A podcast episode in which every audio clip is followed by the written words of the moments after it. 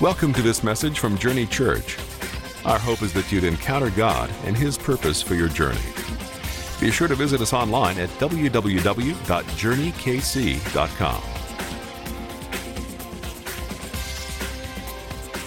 What did he do to get a hug like that from LeBron just a moment ago? We'll show you. He just won $75,000 with a half-court hooker. Look at this shot.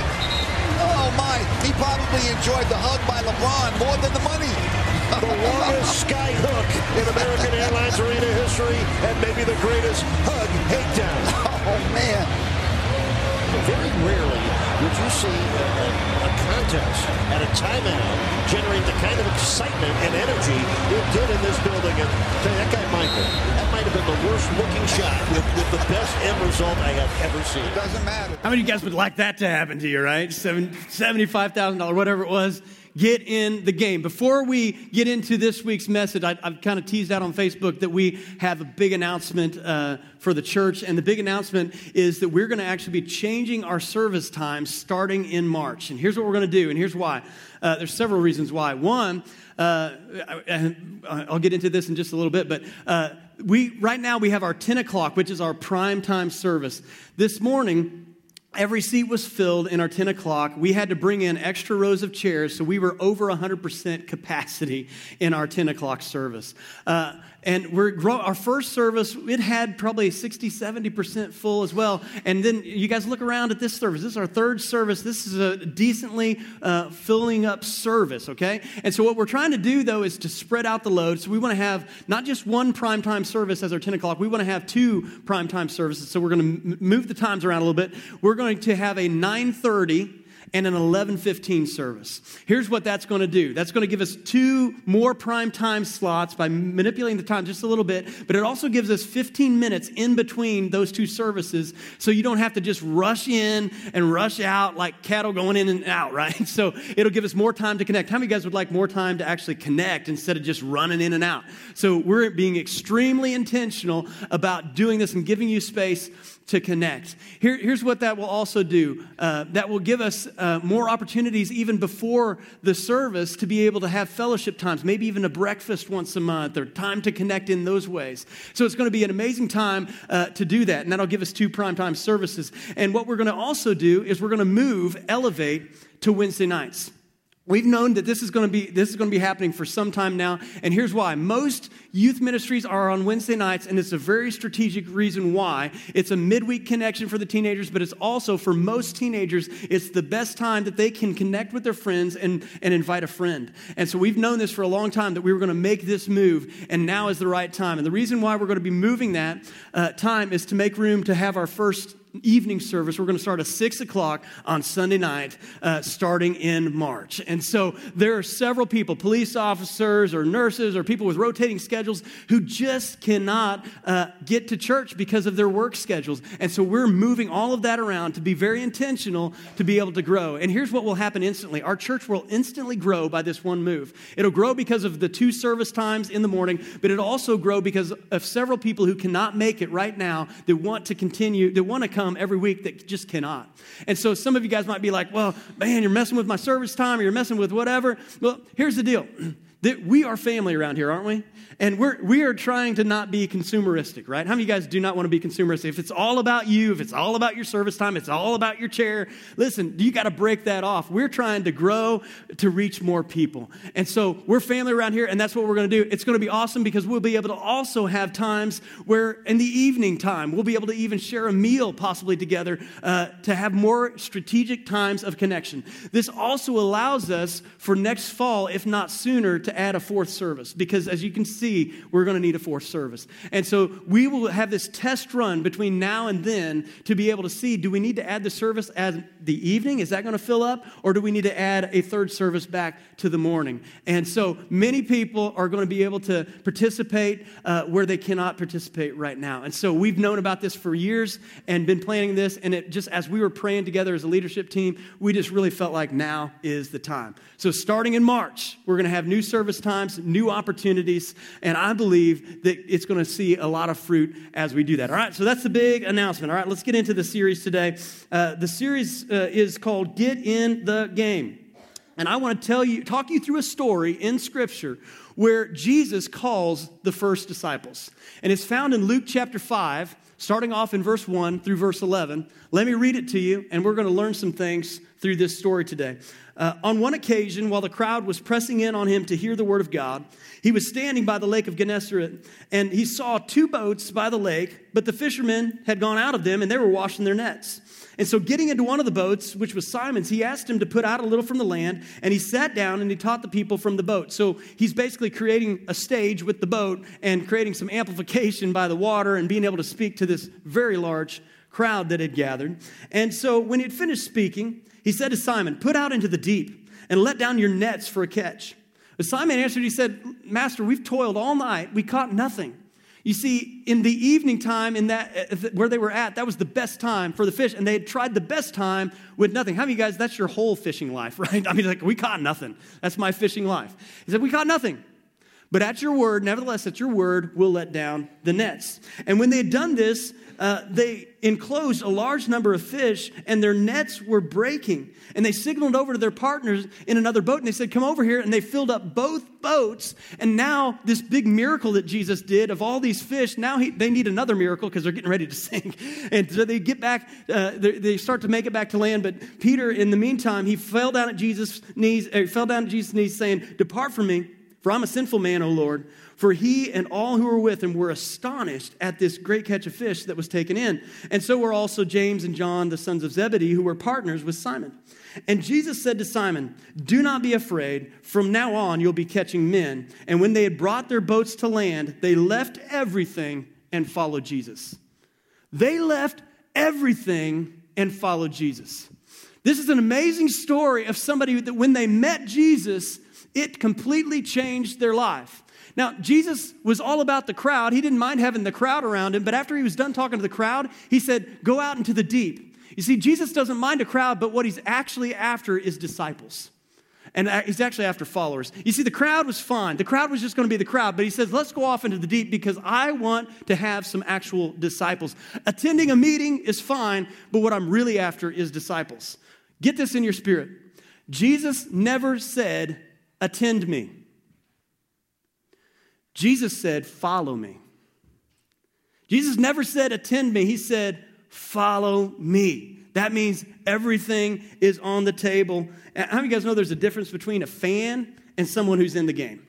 I mean, if you're, how many of you guys have a favorite sports team? How many of you guys like the Chiefs? Any Chiefs fans in the house? We were pretty disappointed, weren't we? I mean, we're, we're still licking our wounds from that one. Uh, how many of you guys Royals fans? Got any Royals fans in the house? All right, you guys are quiet uh, this time. They were cheering, they were standing up, and last service. Uh, how, how, many of you guys, how about college? How, do we got any MU fans? They got booed in the second service, Jason. They did, I'm telling you. How many Mizzou fans? We got any? There you go, there you go. All right, how about any KU fans? All right. All right, so you, sooner. Um, all right. So you got your, and so here's what fans do. The definition of being a fan is somebody who spends a lot of time and a lot of money uh, investing in some entertainment or some sort of sporting event. And so you see fans that'll be crazy. If you have you guys ever been to a Chiefs game or a Royals game? You actually went. You go in there, you pay a bunch of money for parking, you tailgate, you spend money doing all that time and money. Uh, you guys are like painting your bellies and stuff like that, and negative degree, and you're screaming on your team at the top of your lungs. You got no uh, breath left. You're getting beer poured out all over you. You go, it takes you like two years to get home from the game. I mean, just driving out of the parking lot. You're spending money. You're buying the jersey. You're doing all of this stuff. But no matter how hard you cheer, no matter how much work you go into, no matter how your voice doesn't work anymore, it, it, when that team wins and holds up the trophy at the end of the day, you had nothing to do with that win. I know some of you guys are like, yeah, I did. I wore my lucky underwear for like three weeks. So, I mean, that's why they won. No, you had nothing to do with the win. And, and here's the thing it's one thing to be a fan of a sports team, but Jesus never said, be my fan. Jesus never said, attend me. Jesus said, follow me. So, what does that look like? What does it look like to actually follow Jesus instead of just being a fan. Let me tell you a couple stories uh, about this. There, there's nothing like getting in the game. There's nothing like getting in the game to play. I went I grew up and went to school and in this school there were 180 people, 180 kids, uh, not my class, 180 kids, not my grade, not not junior high because I was in junior high at the time. This is the whole school. I'm talking about kindergarten through 12th grade, 180 people. There were 13 people in my class. And so I was in junior high and we had a basketball team. Now, when you're in a small school like that and you got small classes like that, there are no tryouts. If you volunteer, you're on the team, right? So I was on the team. We only had eight people on the team. There's five people that get to start and play, and, and so there's only eight people. I rode the bench. Small school, junior high, only eight people. I rode the bench. You know how embarrassing that is? I mean, you know how embarrassing that is when, when the starter, one of the starters on the team was my younger brother who was in a grade below me? You know how embarrassing that is? The guy who was sitting next to me on the bench, he barely made it to the bench because he was so out of shape. And it's like me and this other guy and one other person. And I'm like, this is so embarrassing. And I just was sitting there and just game after game, just never get to play. It's a sob story. Um, until this one moment when a coach called my number.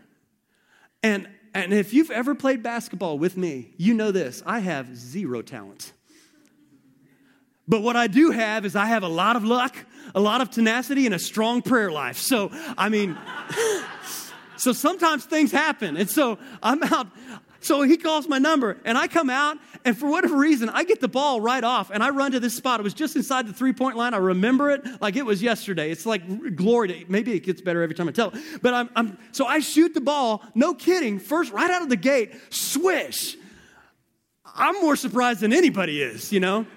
And so I run down. There's like adrenaline pumping through me. I'm no kidding. I go and I steal the ball immediately on that next play. I run down to the exact same spot and I throw it up again swish right through it. And I'm just like, man, I'm like the Michael Jordan, you know, like when he's like walking off, like, know, you know. And so I run down. I'm not kidding you. I go and I steal the ball a third time. I run down to the same spot, air ball, brick, boom. They pull me out of the game. But there was, there was nothing like being in the game. It was about being in the game. I finally got there. Also in junior high, which ought to be outlawed, by the way, I was in junior high and we were having gym class and they were going to play flag football in the middle field in between the track or in the middle of the track. And, and so we're all there with our flag football uh, flags and they start choosing teams and you, they pick people and, okay, you're going to choose team. I start to do the math. I'm looking, I may be picked last. And sure enough, it gets down to it and it's me and this other person and they pick them. And I'm standing there you know how embarrassing that is? This was co ed. I picked last. And so my little, this little four foot 11 scrawny little kid, anger was welling up on the inside of me. And I'm just like, what did I do to tick these people off somehow to make this happen? And so uh, we started playing, and I'm wide open. No one's throwing me the ball. Like, oh, maybe they just didn't say, I get to the next play. I'm wide open. No one's throwing me the ball. This happened time. I'm in the position so they could do a toss back when they're in trouble. They did not throw me the ball. For whatever reason, it was an act of God. It was a fluke. I don't know what happened. I end up with the ball. And all of this anger just welled up on the inside of me. And it's like slow motion. I remember this. I'm like, I'm just plowing through and I'm determined that I am going to make it to the goal. And I start, I knock down big guys. I knock down little guys. I knock down women. I knock down the children. And everybody's standing back like, what happened to this guy? What happened was I finally got in the game. And I've just, that feeling of being in the game. That's the type of feeling we ought to have when it comes to the things of God. That we're not on the sidelines, well, I'm just a fan, I don't really want. No, really, coach put me in. I get to be in the game. That's what it should be like. Sadly, that's not what it's like for most of us. There, you know, a lot of times we're just content just being a fan when it comes to getting in the game. Now, we have a mission statement here at our church. We're going to put it up on the screen. And I want us to all say this mission statement together. Let's read it together. It says, Our mission is to see people far from God rescued with real life in Christ. Now, it doesn't matter how good of mission statement you have or how bad of mission statement you have. It doesn't matter how good it is if you're not participating in it. And, and, so here's, let me just step on some toes this morning. I'm pretty good at that. So um, it's like a spiritual gift. Um, we evidently have a lot of fans at Journey. We evidently have a lot of fans. When I look at the stats, and we begin to look at these stats, when we started this uh, thing of better before bigger this year, that's, that's the word that God gave us to focus on. I started to look at the stats, and we discovered that there are 121 adults who are serving somewhere in our church, and 34 teenagers or children serving in some sort of capacity. Now, praise God. Can we just celebrate those people who are serving? I mean, that's, that's awesome. Let me tell you something about these people who are serving. You see you, Josh. Uh, he's taking off. All right. Uh, let me tell you something about people who are serving. Uh, these guys, many of them, are serving in multiple areas. They are picking up the slack. They are the blood, sweat, and tears. They make this thing run. And 120, or really 150, when you look at the, the teenagers and stuff involved, that's a pretty good number of people who are involved until you pit it against the fact that today we'll have somewhere, uh, probably over by the crowds we've had today, over 500 people come through our doors today. We have 650 something adults in our active database that we've just recently cleaned up of people who come through the doors in a, any given month as a part of a regular rotation. Our, our list uh, that's active right now is somewhere around 1,100 people. So then when you take that number of 150 and pit it against the 1,100, it looks like we've got about 10 to 20% of the people doing 100% of the work. That's not God's best for a church, is it? That's just not God's best. It's not God's best in a family. It's not God's best in a business. It's not God's best eh, for our lives. And so uh, here's, here's what we do. We've got our Discover the Journey class. And even in 2016, we had many people go through our Discover the Journey class, signed a partnership card which says, I'm going to participate, and are not serving and not participating anywhere. And around here, what we've discovered is it's okay to measure attendance, but we're not going to measure attendance anymore as a strong measurement of how we're succeeding. What we're going to do is we're going to start measuring engagement. People who are actively engaged, not sitting in a chair. And that's going to be our number. And this year, we want to, and this is not even a big goal, but it's, I believe it's attainable at least, and I believe it's shooting a whole lot more than where we're at. We want to double the number of people who are actively engaged at Journey Church and who will be on Team Journey. So by the end of this year, we want to see that number at 300 people instead of 150 people who are serving somewhere, who are serving in our outreaches, who are serving sometime on a Sunday or some of the other ministries, who are actively participating in church. Because membership equals participation. And if you say, This is my church, it equals participation. And here's how we're going to measure it, okay? We're going to measure it by this three things completion of Discover the Journey class. So you know who we are, what we believe. The second thing that we're going to measure is are you serving somewhere? And the third thing we're going to uh, measure is are you giving regularly? Those three measurements are biblical, uh, biblical process for being a part of a local church.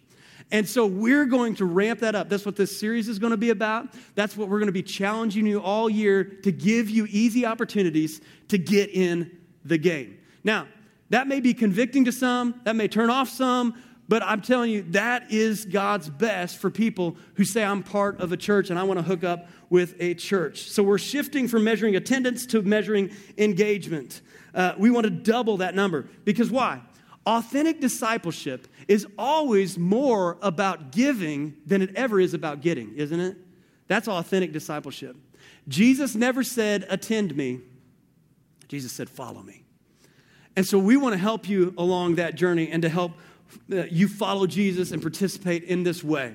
Now, it's well known around here that I have a stupid dog. I do. I have three dogs now. I don't know how I got the third one. My kids just talked me into it. Next, poof, there's another dog there. But I have a stupid dog. Now, this dog, how many of you guys are familiar with like an invisible fence you get for your pet? An invisible fence is a little wire that goes around the area. You put these collars on and they, they send a, a beep noise before they get to the line. And if they cross over the line, they get a shock. No, I haven't tried it out. That's always the next question. No, I haven't. Uh, but that's what happens. So we put this on this dog, and this dog just runs without any consideration of anything. He just is laser like target, will just run, and you could yell at him, you could kick him, you could, not that I've done that, you could throw a brick at him, not that I've done that either, but you could do anything, it would not. He just laser like focused, and he would run through the beep, and he would run through the shock. He wouldn't even get the shock. So he never stayed in the fence. Well, we went through all of these different training things and finally got him to stay in the fence. So now everything's going good. Time goes by. One day I get up and the dog's gone. Like, what happened to the dog? Eventually he comes back. Next morning, dog's gone again. Comes back. This happened for a few days. Finally, I watched and he went to this little spot behind our shed. I'm like, you sneaky little stupid dog. You, you, what are you doing back there? And so I watched him and I went back over there, and the line that we had, uh, it wasn't a buried line, but it was, it was underneath stuff, and grass had grown over the line, and, and boards and stuff had fallen on top of the line, so that when the dog came up to that spot in the fence, he got no beep, he got no warning of any kind, and so he thought, this is the portal to the outside world this became the portal to the outside world. And so the dog kept going to the portal of the outside world and escaping. And so I'm like, well, fine. I moved all the boards, get the wire on top of the grass and everything, and I watched the dog the next day. He walks up. I tell, I know that he hears the beep. He walks up. I watch the dog get shocked as he's jumping over. I'm like, what? Because this is the portal to the outside world in his mind, and now he doesn't even associate it with it not being there not being a shock. And so uh, the next day, everything keeps. He does the same thing day after day after day. He just blows right through it. He doesn't even care. He just blows right through it. So I'm like, what can I do? And so finally, I erected a fence just over that one little spot to become to, to close up the portal to the outside world. And I watch the dog, and sure enough, he walks up to it. Ah, the portal's closed. And he, he has been in the fence ever since. How do you guys know that dog can get out the same way in any spot in my yard? He could go through the same spot and break through, but he's a stupid dog. And so he just he just he stayed in the fence. Now, why do I share that? It's because I, as I was thinking about that, I thought, you know, many of us, we stay locked up in the same fence. We could break out anytime, but we've got these little five foot fences that now have become our barrier. They're not real barriers, but they've become our barriers. And so I want to talk about some fences that we need to knock down if we, need, if we want to get in the game. Peter had to knock down every one of these fences. And so I want to talk about these fences. The first fence is this when it comes to getting in the game, it's the what fence. Like, what am I supposed to do? What I want to do is not available. what am I supposed to do? And so we have this little fence that becomes a barrier from us getting in the game. It becomes the what fence. And we begin to dwell on the what fence. Luke chapter 5, verse 10. And so also were James and John, the sons of Zebedee, who were partners with Simon. And Jesus said to Simon, Do not be afraid. Now think about this. He's a fisherman. You know, Jesus, he's getting ready to give his life to Jesus and all this stuff. He says, Do not be afraid. From now on, you will be catching men. What? I mean, we read that as believers, we're like, oh, yeah, be a fisher of men. And I learned that in Sunday. But imagine Peter for the first time, like, I'm sure he's like, What? Catch him in, whatever, I, whatever. I will follow you. I'm leaving it all. He just kicked down that fence. He could have been stopped right there and said, Well, what? What am I supposed to do? He just kicked down the fence. Now, we, instead of focusing on the what, we need to focus on an entirely different thing. It's not about the what, okay? Pastor Aaron last week, he showed a Michael Jr. clip, so I get not to be outdone, I'm going to show one this week that helps us answer this question. Let's roll. How do I know? A lot of people, when they think of the phrase, how do I know, they always want to put the what behind it. How do I know what I'm supposed to do? The, the question that you really should ask is, how do I know why I'm here? Because when you know your why, your what becomes more clear and more impactful. If you know, like for instance, um, people know that I do comedy, but that's what I do. My why is to inspire people to walk in purpose. So I can do comedy, I can write books, I can be in a movie because all of it is motivated by my why. In fact, I have a new, uh, a new web series out called Michael Jr. Break Time. Uh, we probably just did the sixth episode. It's on YouTube. So every single Wednesday at 3 o'clock, we drop a new episode on YouTube of Michael Jr. Break Time. What it is, is it's me. I travel around the country and I do stand up comedy, in case you didn't know. And in the middle of my comedy set, sometime I'll stop and just talk to my audience. And we've been filming this, and it's, you know, it's, it's pretty cool. So we're in Winston Salem. I'm gonna show you a clip from Winston Salem. And I'm just talking to this guy in the audience, and he tells me that he's a, uh, a musical instructor at a school. So I was like, all right, you're a musical instructor. You know, can you sing? Let me hear you sing a song. So this is what happened at the last episode of Michael Jr.'s Break Time. Check it. So you're a musical director. Yes, sir. All right, so um, let me get a couple. Let me get a couple bars of like uh, "Amazing Grace." Can you do the first part of that? Me- Go ahead. Amazing grace, how sweet the sound that saved a wretch like me. Wow. That bro could sing. You know what I'm saying? All right, all right. Um, now, what you give me the version is if uh, your uncle just got out of jail, you got shot in the back when you was a kid. I'm just saying, let me see the hood version real quick. If you know which version I'm talking about, just see if that exists. Let me see what you got. Amazing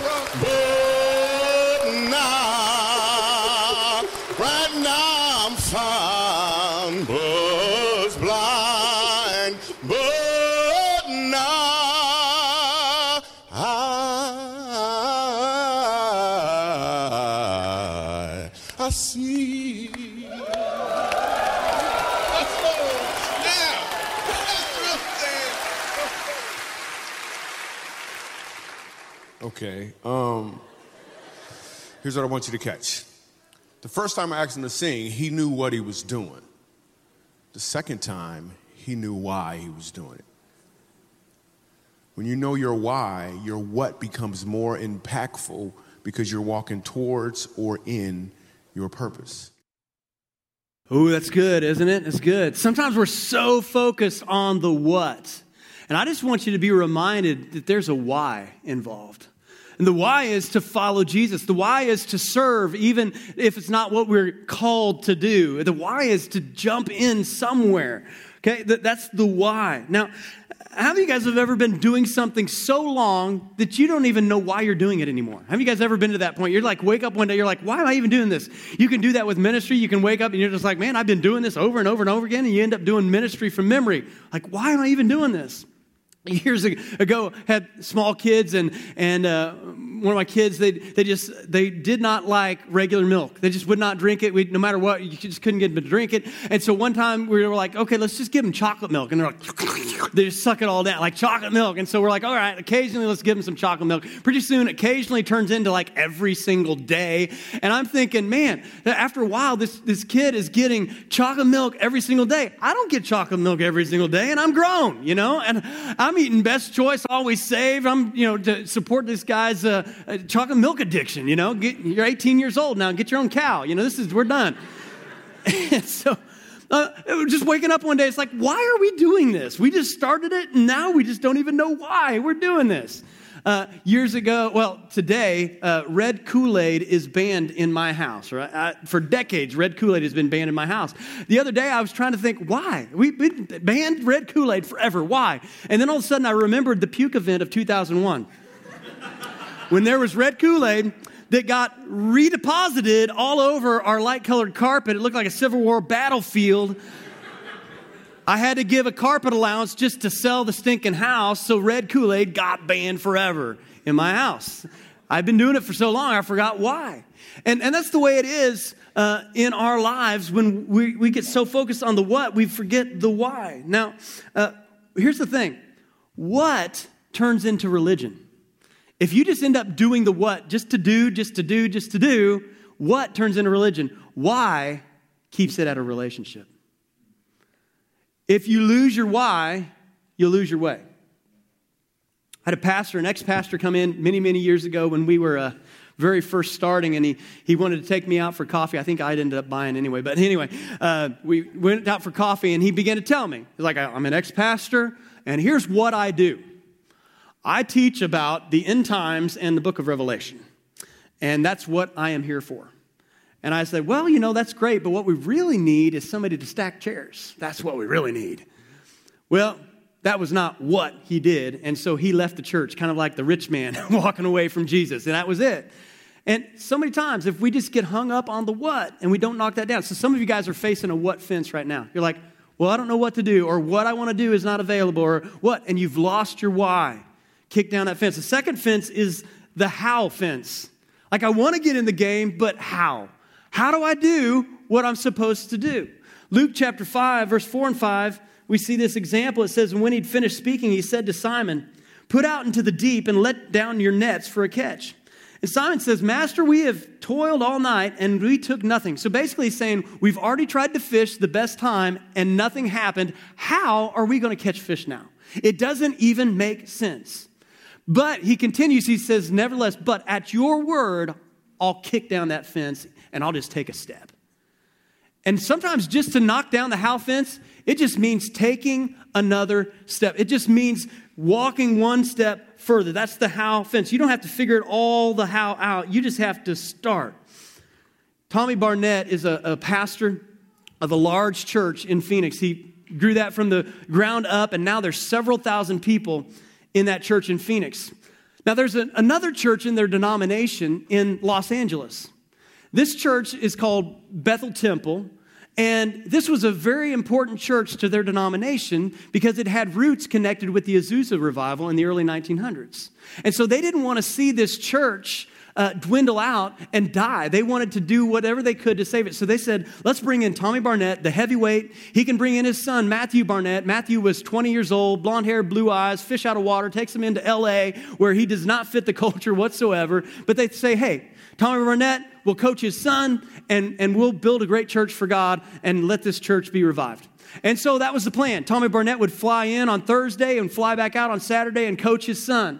And so, uh, so Matthew Barnett, he was praying to God. He was saying, God, I know I'm supposed to build you a great church. And he put his blood, his sweat, his tears into building God a great church.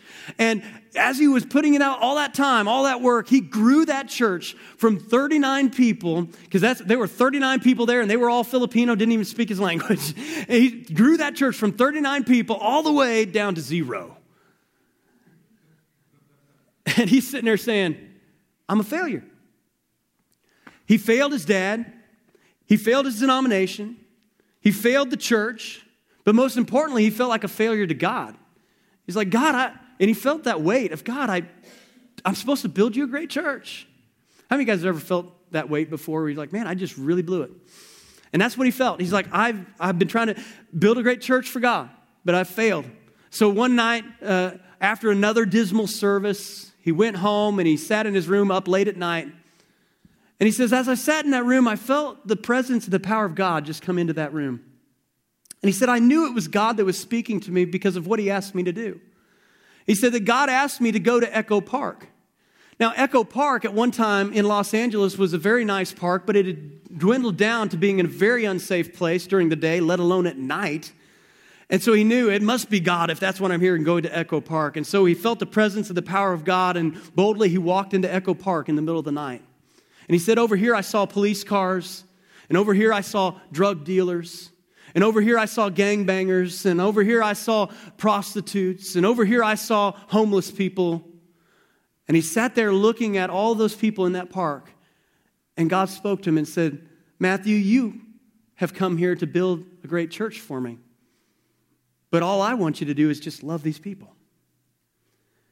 And, and he, had, he had to die to himself of trying to become a success in ministry and simply love people. So he moved his desk out of the church and he put it out on the sidewalk and he just began to meet people, whoever would stop by, and he would try to meet a need that he could. He, he has a motto of find a need and fill it, find a hurt and heal it. And step by step, person by person, he built that church.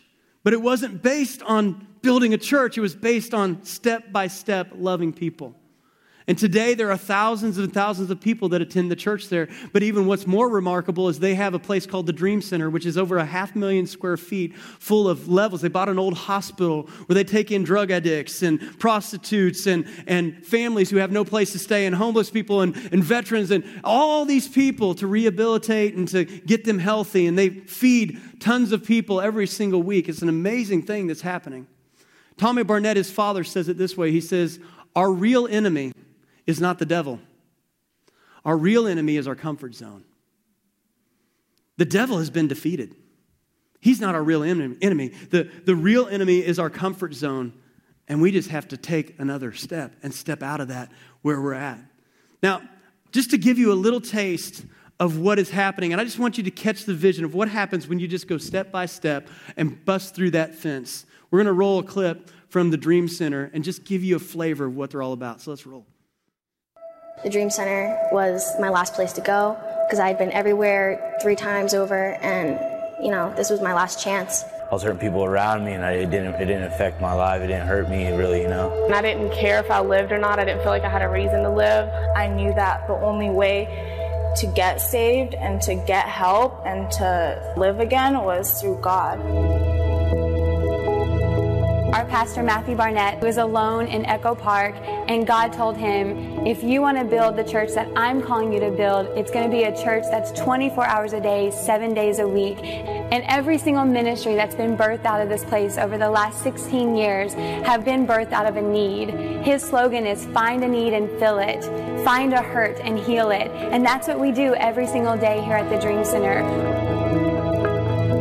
Pastor Matthew just started knocking on doors in the neighborhood. So he becomes like the neighborhood janitor, right? He starts knocking on doors and just saying, How can I serve you? How can I help you? What do you need? Um, he started this program called Adopt a Block, and that evolved because he met a guy that was on drugs, and it wasn't enough just to knock on his door on Saturday or invite him to church on Sunday, but he needed 24 7 recovery. So you got this discipleship program that's a recovery program that he lives in for free completely free. And so this guy comes in and his life is totally recovered step by step and it's a year long free program. But then you got teenagers that are runaway teenagers. And so he's like, well, listen, this is another need and we got to fill this need. So there's a teen discipleship program now for teenagers recovering. We have trucks that go out every single day into the community feeding families that need it. It's the largest nonprofit food bank in Los Angeles. A million pounds of food every single month that not just comes in, but then goes out. The medical truck is a really cool thing. It's a fully functioning medical clinic on wheels. They go down into homeless shelters around LA. They go out every single day. And basically, what they do is they give medical care for free to those that don't have any insurance family came up to Pastor Matthew after service and they had nowhere to go. They were evicted from their apartment, had hit hard times, and literally had no place to go that night. I knew that by that next week we would have a full blown family floor program. And sure enough, on a Sunday we brought in our first family, and by the next Sunday we had an entire floor here at the Dream Center with families that had nowhere to go. Every ministry that starts here started that way. Money follows ministry. So you get in there, you do the ministry, we'll jump in with both feet. We'll figure it out later. There's always something going on. This building to me is a, place of change. It's a place that's changing people's lives. And the crazy thought about it is to think this is 100% not government funded. This is a bunch of donors, a bunch of people giving a dollar, ten dollars, bigger checks, whatever it be, and making this place run every single month. Every day on this property, miracles are happening, God miracles. You can't help but get excited about that. I grew up with an alcoholic father. He was kind of angry and abusive. And then I was molested until I was about eight years old by a really close family member. Left me really confused, didn't know what to do, didn't know what was wrong. I started cutting myself and smoking cigarettes, hanging out with the wrong crowd. Then when I was 11, I got addicted to Vicodin, and that just sent me on a downward spiral. And from the time I was 12 until November 27th of 2010, I was addicted to heroin and crystal meth at the same time. I ended up getting pregnant with my boyfriend's child, and about two and a half months into it, I had a miscarriage. I didn't know what to do, so I tried to kill myself. This was my last resort, pretty much. The Dream Center was my last place to go. I went from being physically and mentally addicted to heroin and crystal meth for four years, and now I don't need it at all.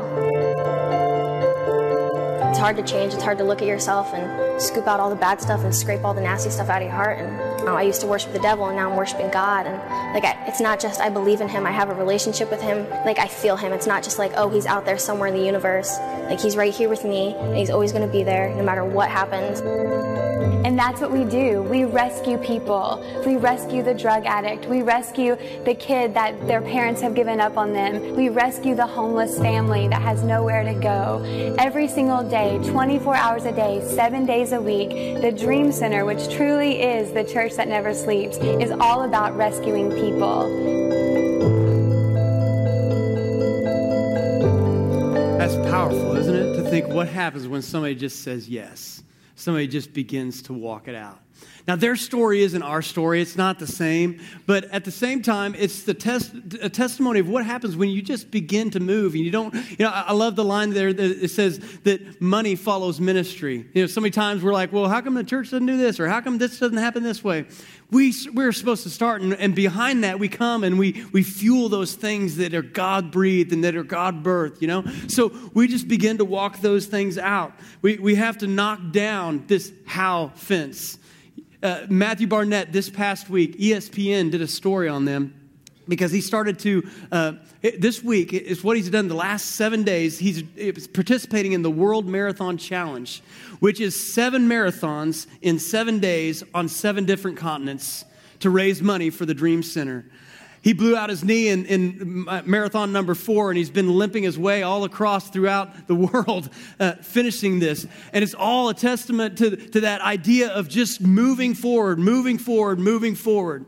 So I just want to encourage you guys to kick down that fence. Now, the third one is probably the hardest for us. The third fence is the excuse fence.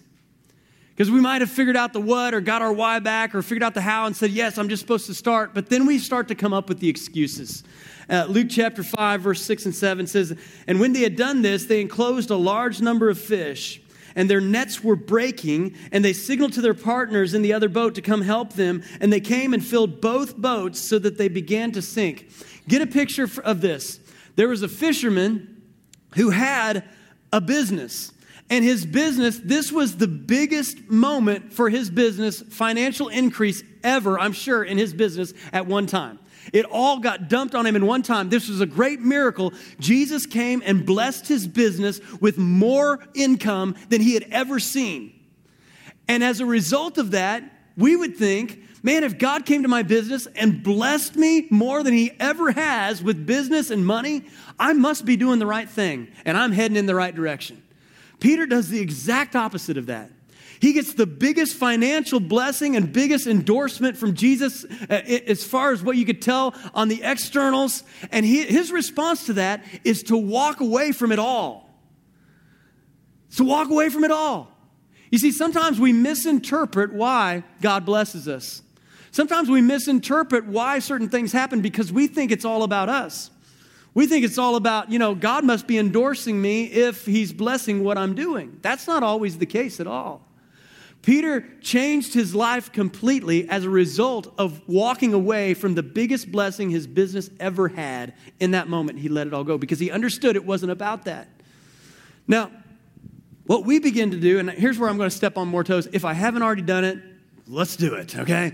Let's just keep going. All right, here's what we do. Here's where our excuses come in. Uh, there's a, a 2010 study by Princeton University, and they maybe you've heard of this, but they wanted to try to find out uh, what makes people happy. And they had a bunch of reasons why they did this study and a bunch of different things. Uh, they were trying to figure out at what dollar figure uh, do you are you the most happiest? Like what it, can money buy happiness? And their conclusion was yes, money can buy happiness up to a certain point. And they pinpointed what they found at the moment was the specific dollar figure that once you hit this amount in yearly income, anything that you earn above that does not equate to more happiness. Everything up to that point, maybe you have a better health insurance, maybe you have better food, maybe you have better health or better living conditions. But once you hit this number, and the number that they came up with was $75,000. They said when, when you have $75,000, you will not get, it doesn't matter, somebody making $575,000 is not going to be happier than the person who's making $75,000. In fact, they're probably going to be more unhappy. And here's why you become more unhappy it's because once you reach a certain income level and you start to go beyond that income level and you have more money, then all of a sudden, instead of worrying about some things below that figure, you have new problems to worry about. You have problems like, now I'm making all this money and now I'm afraid to lose all this money.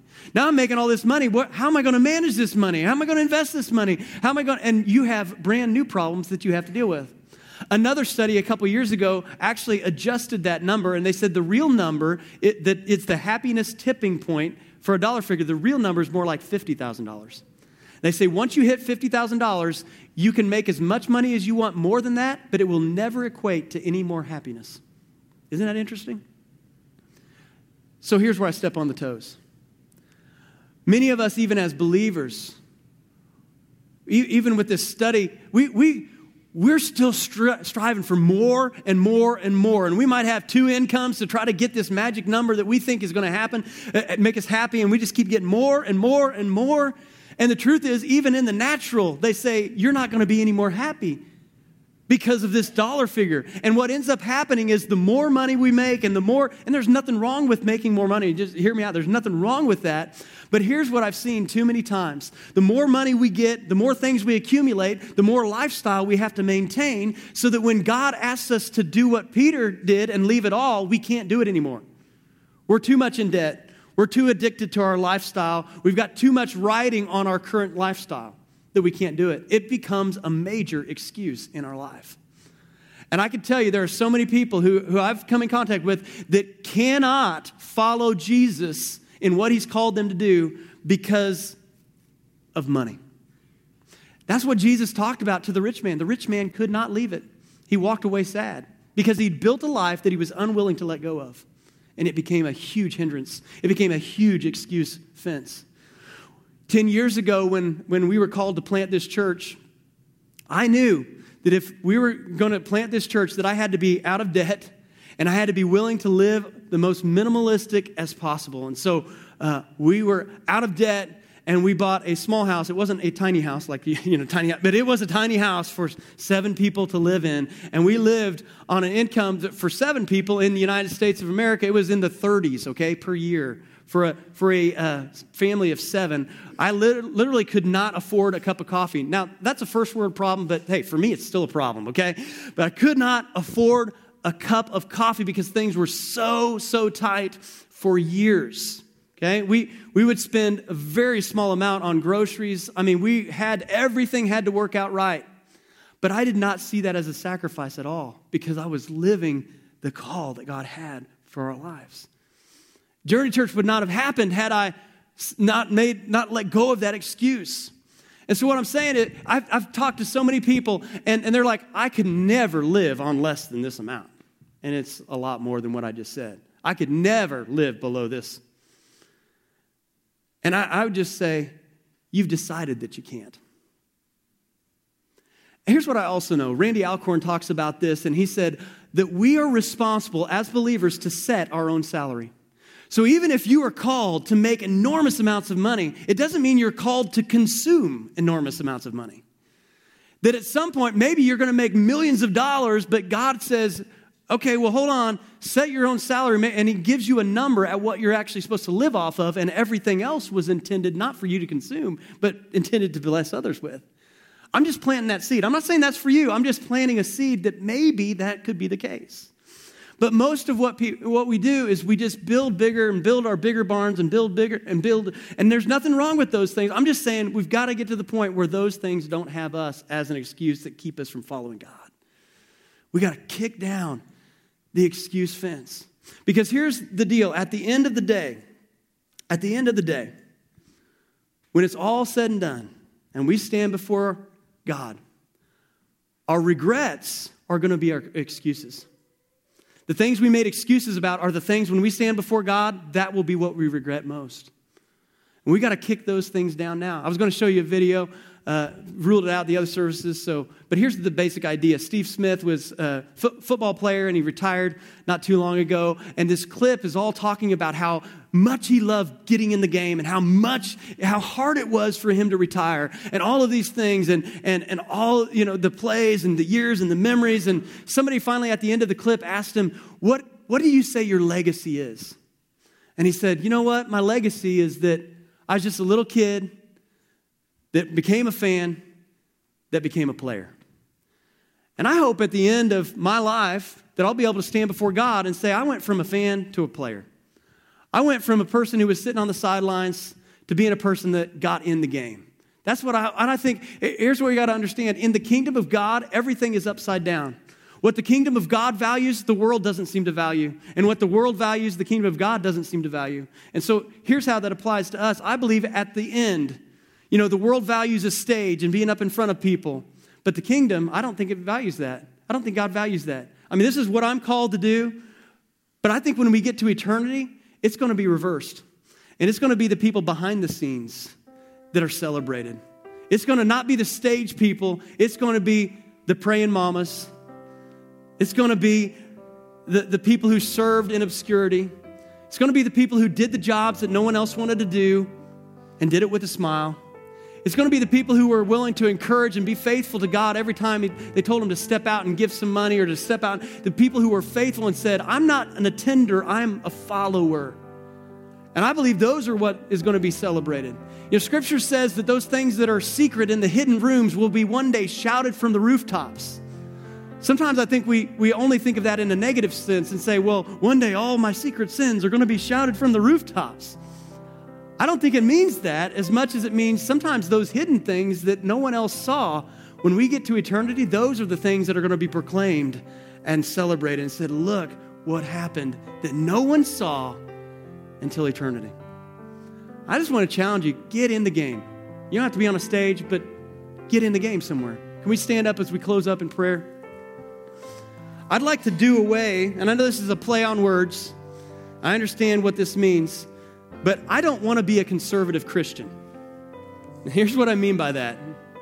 I'm not talking about values, but I don't want to be a conservative Christian. I want to be a radical, on fire, living the adventure, all in Christian. I don't want anything to be conservative about my following Jesus. I want to be a radical, all in follower of Jesus Christ. Get in the game. Can we pray? Lord, we thank you so much that you love us too much to leave us where we are. And you are calling us all the time, and you are saying, Don't attend me, but follow me. And as we follow you, we know that the scenery begins to change, and we know that there are sacrifices that are made, but we also know that there's ultimate joy and fulfillment. It's never really a sacrifice to follow you and to fulfill our call. It's only a joy that gets on the inside of us unspeakable and full of glory. Lord, I pray today that as we've talked about this, that maybe some are challenged, maybe some are offended, maybe some are inspired. Lord, that you would lead us to, to see those things that you've called us to do, that you you challenge us on the inside to get in the game, that you'd bring faces and ideas to mind and visions. And I pray that you'd resurrect old dreams, things that were die, that, that were dead and dying, and, and that you, we just speak resurrection life back into that in the name of Jesus. Lord, I pray that you would call people up to their purpose. And Lord, we want to walk with you every single day of our lives. We make that declaration just like Peter, and we say, I'm going to leave everything so that I can follow you. Thank you. In Jesus' name. Amen. Let's worship one more time. We hope you enjoyed this week's message. For more information about Journey Church or to browse our media library, visit us online at journeykc.com.